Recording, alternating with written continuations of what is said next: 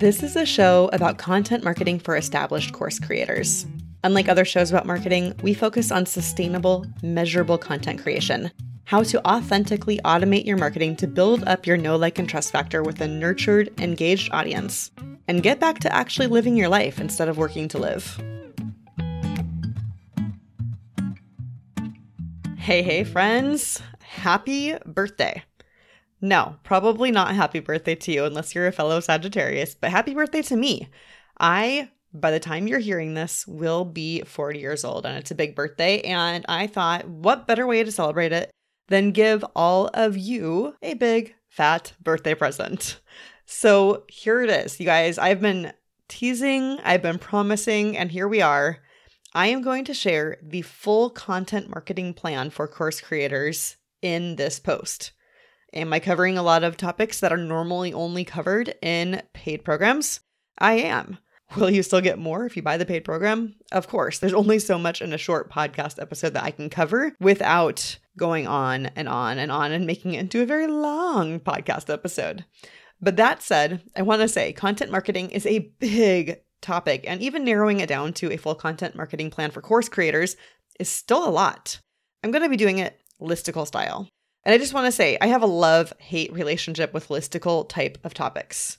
I love them from the hook point of view, i.e., three ways to talk to a difficult client, because it's a clear topic for your audience. They know exactly what they're going to get from that article.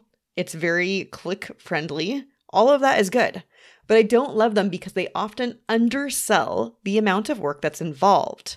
That topic, for example, we all know there's way more nuance in the subject than just three ways to handle those difficult clients. There's going to be difficult if they're like this. If it's about money, it's like that. If it's about time management or boundaries, oh, it's way over here, right? And that's a good reason to not always love those three steps to this or five steps to that kind of thing.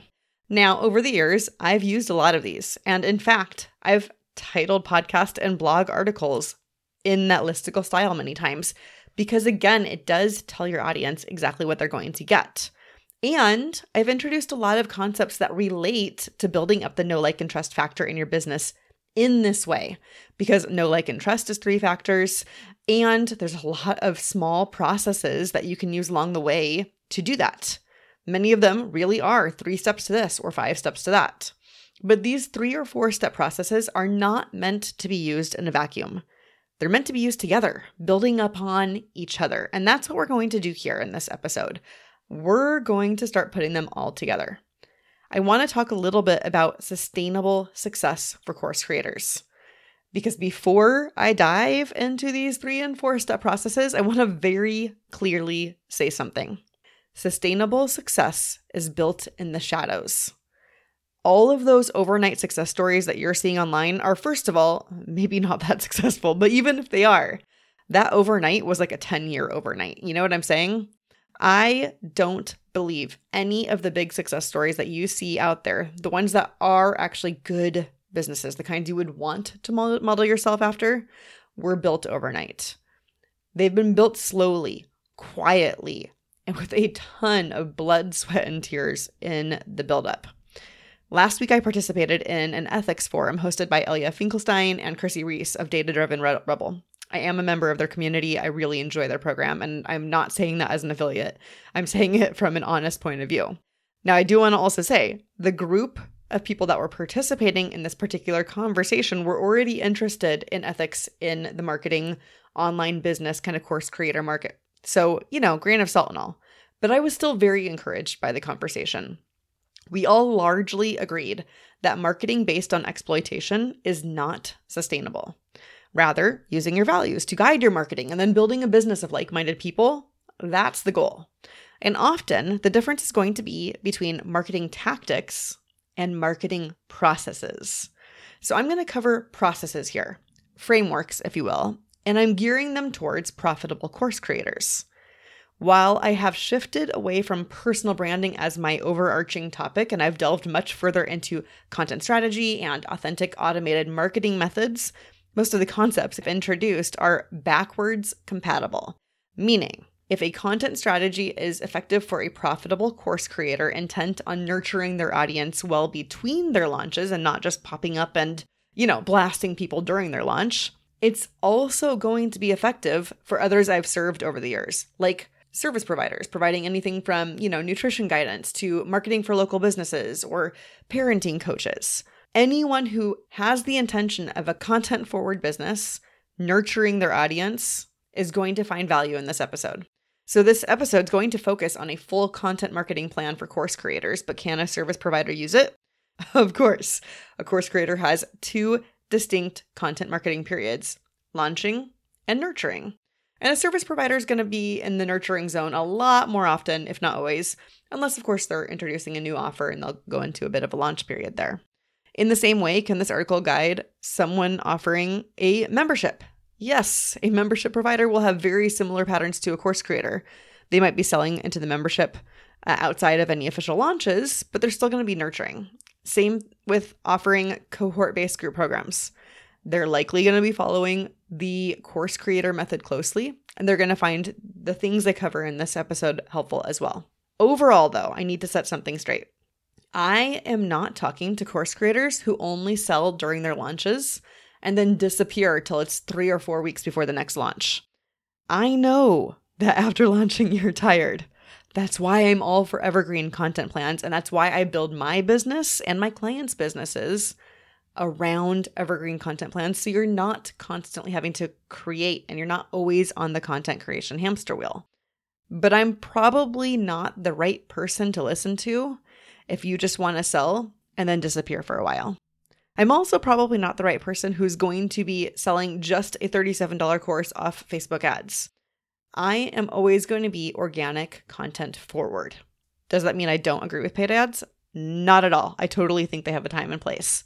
But the methods I'm talking about might not apply to the kind of business that's solely based on that. So, where do we go from here? We start with the foundation of your content marketing plan. And that foundation is going to be divided up into two listicle style things. They're going to be two sets of three. You're going to want to consider them so you can stay on top of creating and managing your content. The first of those is make, measure, and multiply. And then the second are what I call content planning busters. So let's start with make, measure, and multiply. It is my business's backbone, if you will. It's my general content philosophy, and it's fairly simple. First, you make content, then you measure its effectiveness, then you multiply your efforts. Make all of marketing is a test. I will say that really loud for those in the back. Marketing is just educated guessing.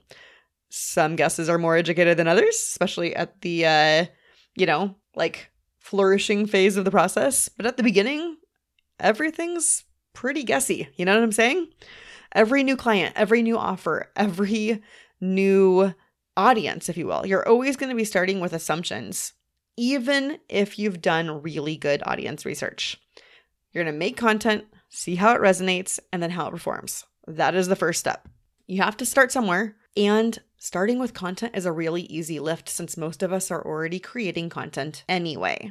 After you've created it, after you've made some content, you're going to measure that content. There's two things that you're going to want to measure, regardless of any kind of category of content it is. Because I'm talking about everything from email to blog posts, video streaming, social media posting, all of that is content. So we're going to measure two different things. The first is vanity metrics, and the second is lead generating metrics. I have clear opinions on both of those. You're going to hear them largely in tone here. Vanity metrics exist largely so that others can see how much engagement you're receiving. These are things like likes and comments, hence that whole vanity name and sticker. That's not to say that it isn't worth paying attention at least a little bit to these because a steady stream of low engagement can indicate you have either a traffic problem or a subject matter problem. But vanity metrics are not where I put the bulk of my focus. I put the bulk of my focus on lead generating metrics. These are the metrics that require your audience members to take action. On an email, for example, that's clicking through that call to action. It's them clicking your call. On a social media post, it might be clicking the link in the post, or on specific platforms, it might be sharing the post or clicking through to the profile and bio. All of these are actionable intel that your audience is willing to do more with you, hence the title Lead Generating Metrics. Basically, is the content doing the job of getting them to take action in your business? And that action, by the way, guys, can be good or bad. The action can be unfollowing you, in which case that content has done its job. It has acted as a filter for people who are not resonating with you and will never buy from you. You really only want to be talking to the people who are still in the consideration phase. After we started measuring your content, we're going to obviously interpret the results. And then when we see which content is generating the most action, we can start multiplying your efforts. I have a whole podcast episode I'm going to link in the show notes. It's called Repurposing Myths and Methods, and it covers this topic really well.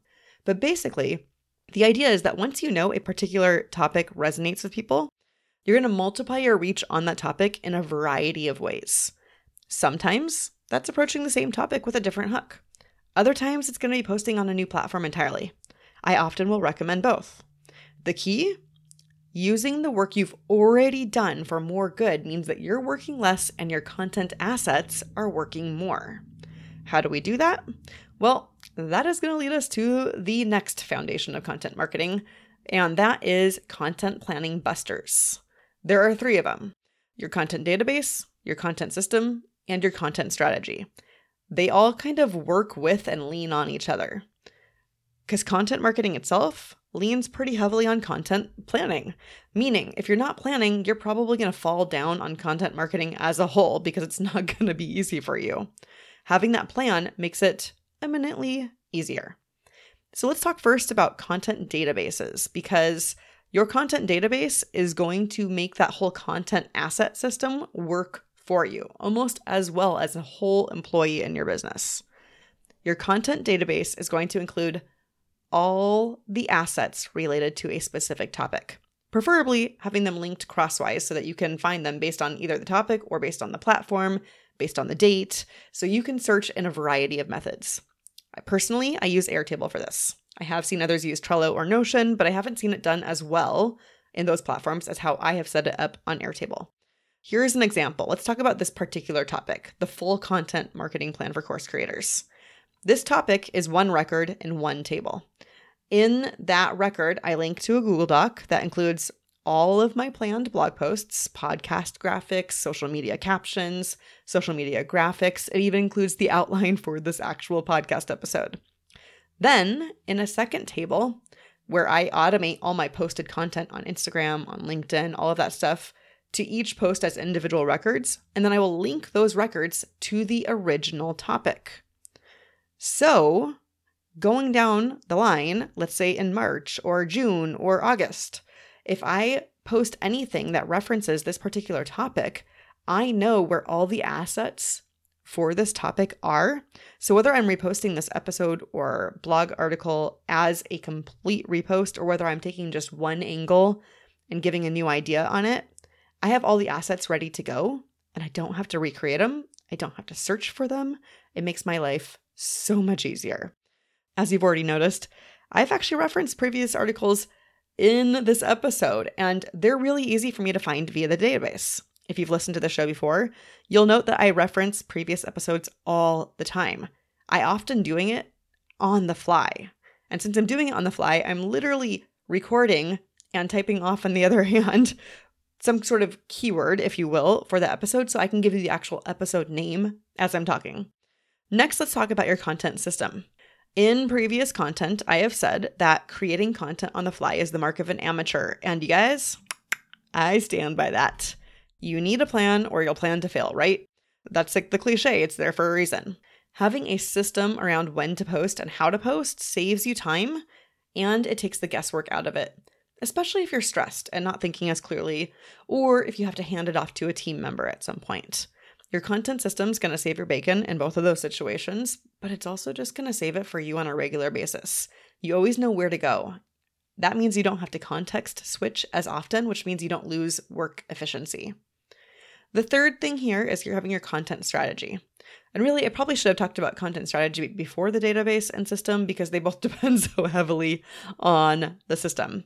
But your content strategy answers the where to post and what to post daily questions.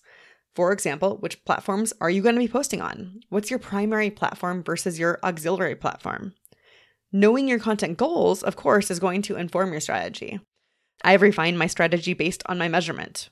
Example Instagram is no longer my primary social platform. I've seen my numbers steadily decline over there and I've switched elsewhere because I'm getting the same or better results with less effort elsewhere now. Having a content strategy tells you where you're going to spend your time and then measuring the results of that strategy. That is what actually starts saving you more time. As for the what to post daily aspect of strategy, you're going to want to make sure you've got some pretty solid content buckets for that. For that, I recommend popping over to the content bucket creation in 2022 episode. I think it was about oof, two and a half months ago, three and a half months ago that I had that, and I'll have a link in the show notes for that too. Now, all three of these items, your database, your system, and your strategy, were covered more extensively in the three items you need to best through content planning podcast episode, which of course I will also link in the show notes. Yay for content databases because I just had to look up the exact names of both of those topics as I said it here. So, those two sets of three make up your content marketing foundation. Do they have a lot of crossover? Absolutely. They do have a ton of crossover with each other. It's six things that make up your content marketing foundation, and they weave in and through each other to strengthen that foundation. It's why ropes have three cords. It's why webs go in and out of each other, right? It always makes for a stronger, bulky foundation that keeps you up. From there, though, we're going to talk more about regular implementation. That's moving on from the foundation and moving into the meat of what you're creating on a regular or not so regular basis. And instead of sets of three here, we're moving into sets of four. These four things, two sets of four, are going to keep you on the healthy side of content creation think of them as kind of like a mix and match, as a kaleidoscope of options so that your content can make sense to your best client in the best way possible for them and still feel fresh to you so you don't get bored with content creation. How you implement your content plan is going to depend on how you arrange that kaleidoscope of options. And what you do might not be right for someone else. That is okay. And not only is it okay, it's encouraged. We're different people running different businesses. So there are two sets of four here that you can mix and match. That's a possibility of like 16 different combinations that you can implement on any given day, 16 different combinations of angles for each topic. It's kind of like how the Myers Briggs has four sets of letters, but there's 16 total combos for a whole bunch of different personalities, right? So, first, let's talk about old, new, borrowed, and blue. I have a life. And I'm assuming that you do too. And my goal for both of us is that we have a healthy life that isn't planned around our business, but actually exists for our life to be enjoyable.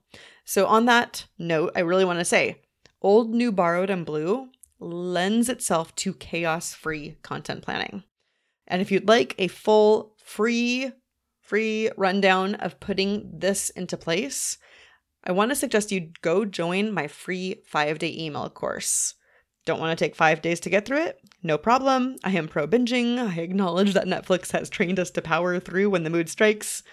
Either way, it gives you a guide, a litmus, if you will, for a healthy and balanced content plan.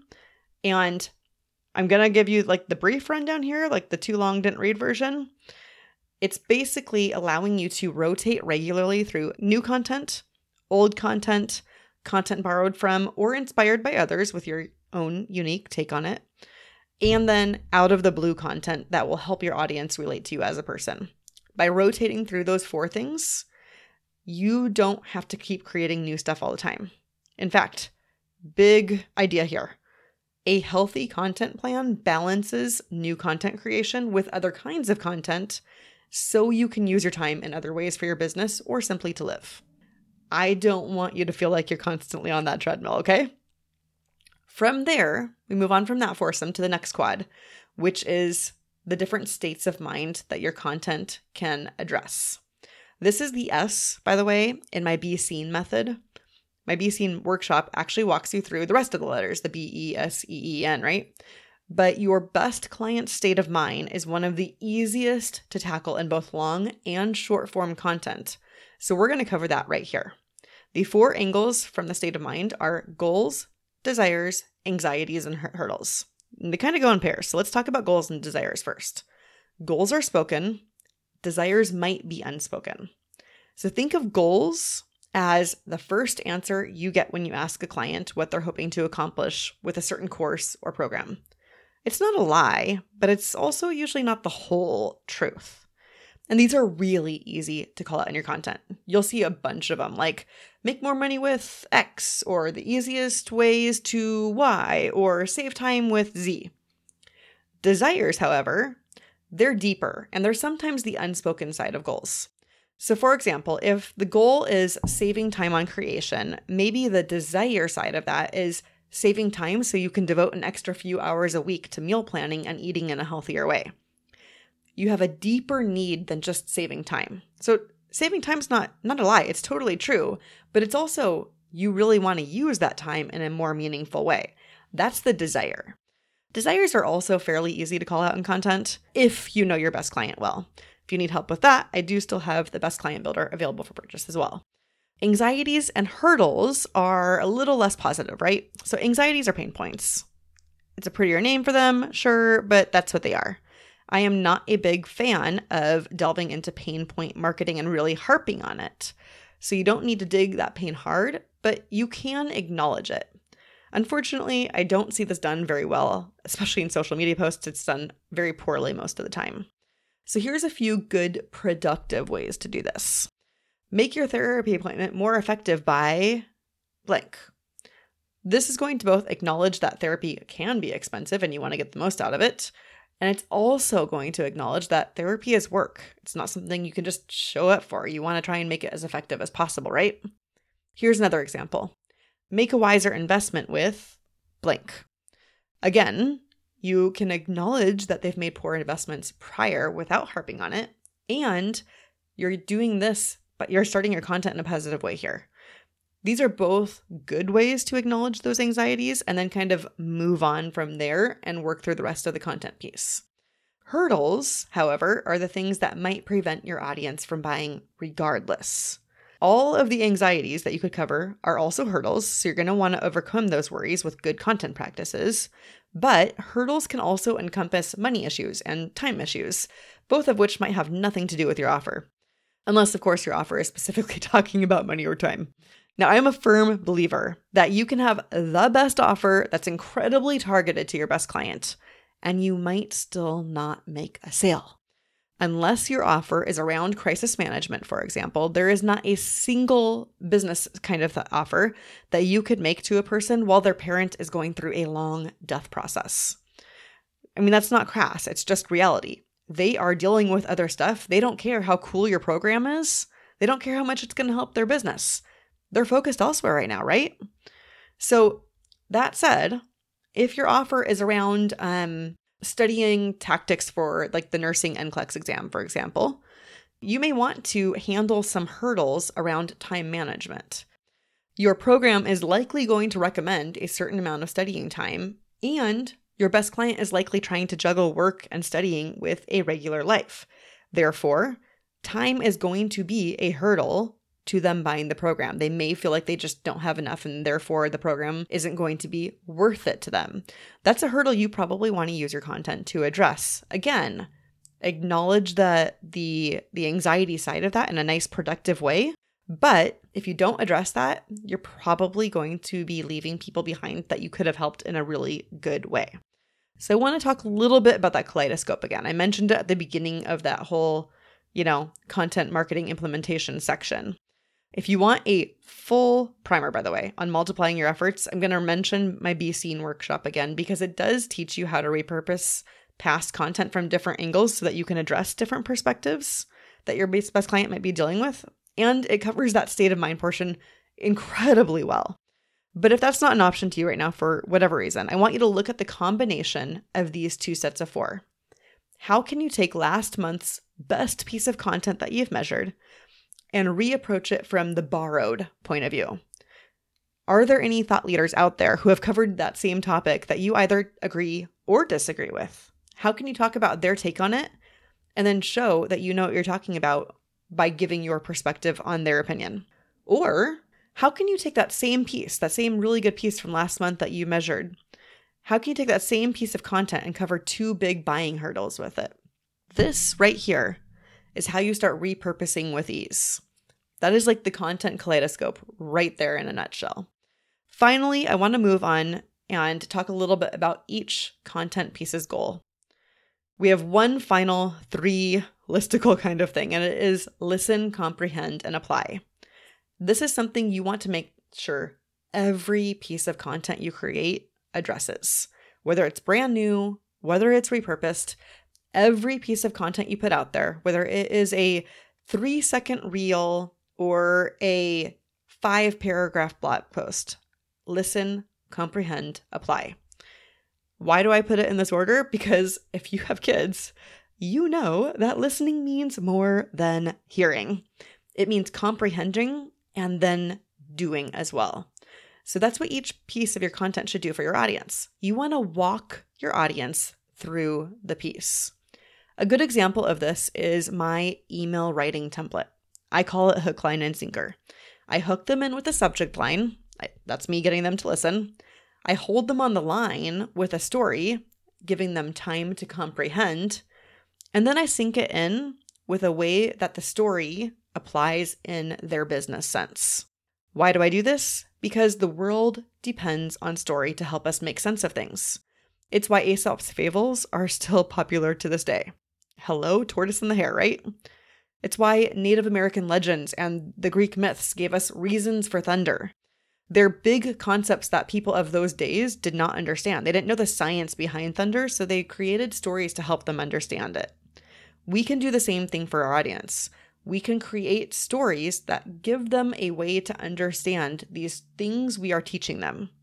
We're teaching them these things to one, yes, add value. Of course, this is how we serve. But two, these things are what connects the dots between where our audience is today and where they need to be before they're going to consider purchasing from us. This is how we serve both them and us in the same way. It's how we can be genuine. It's how we can create authentic automated marketing, and it's how we build up that no like, and trust factor. Now, admittedly, this is a lot of work. Putting it all together as a full content marketing plan is not going to be easy and I am not going to play internet guru of the day and tell you that it isn't hard work. I do have a client right now who is about halfway through her done for you content plan. And she's specifically messaged me in the last week or so and asked, When do I get off the treadmill? I feel like we're just treading right now. And you know what? She's right. She is still treading until she has some good evergreen content to lean on. I've said it before and I'll say it again. Attention shouldn't be easy in the I used to walk uphill both ways in the snow kind of olden days of marketing, small businesses had to place expensive ads in telephone books and they had to create infomercials and they paid for media placements and so many other things. We don't necessarily have to do that today. Small businesses today can exist solely online. Creating content can be free, but if you're not paying for it in money, you are paying for it in time. That isn't going away looking at the 33443 processes that I shared here today, it's a lot. So if you need to kind of step back and look at the 10,000 foot view and see where you need to work, I'm going to encourage you. List out each of those items. Give yourself a rating on them each separately. Then you can see where the holes are, where you're completely missing things. You can see where you're excelling and doing a good job and you can see where you are growing, where you're where you're working on it, but you need a little more help. If you need help with that assessment, I did create a quick tool to guide you on your next steps.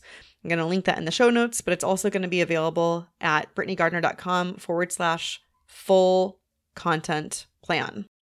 If you're already operating with a small team, at least some sort of VA support, many of these steps are easier. But keep in mind, you, as the CEO, as the founder, you need to know how they work so you can lead on that. And the best way for you to do that is to get your hands in it for a little while. Give your audience a reason for thunder next time you create.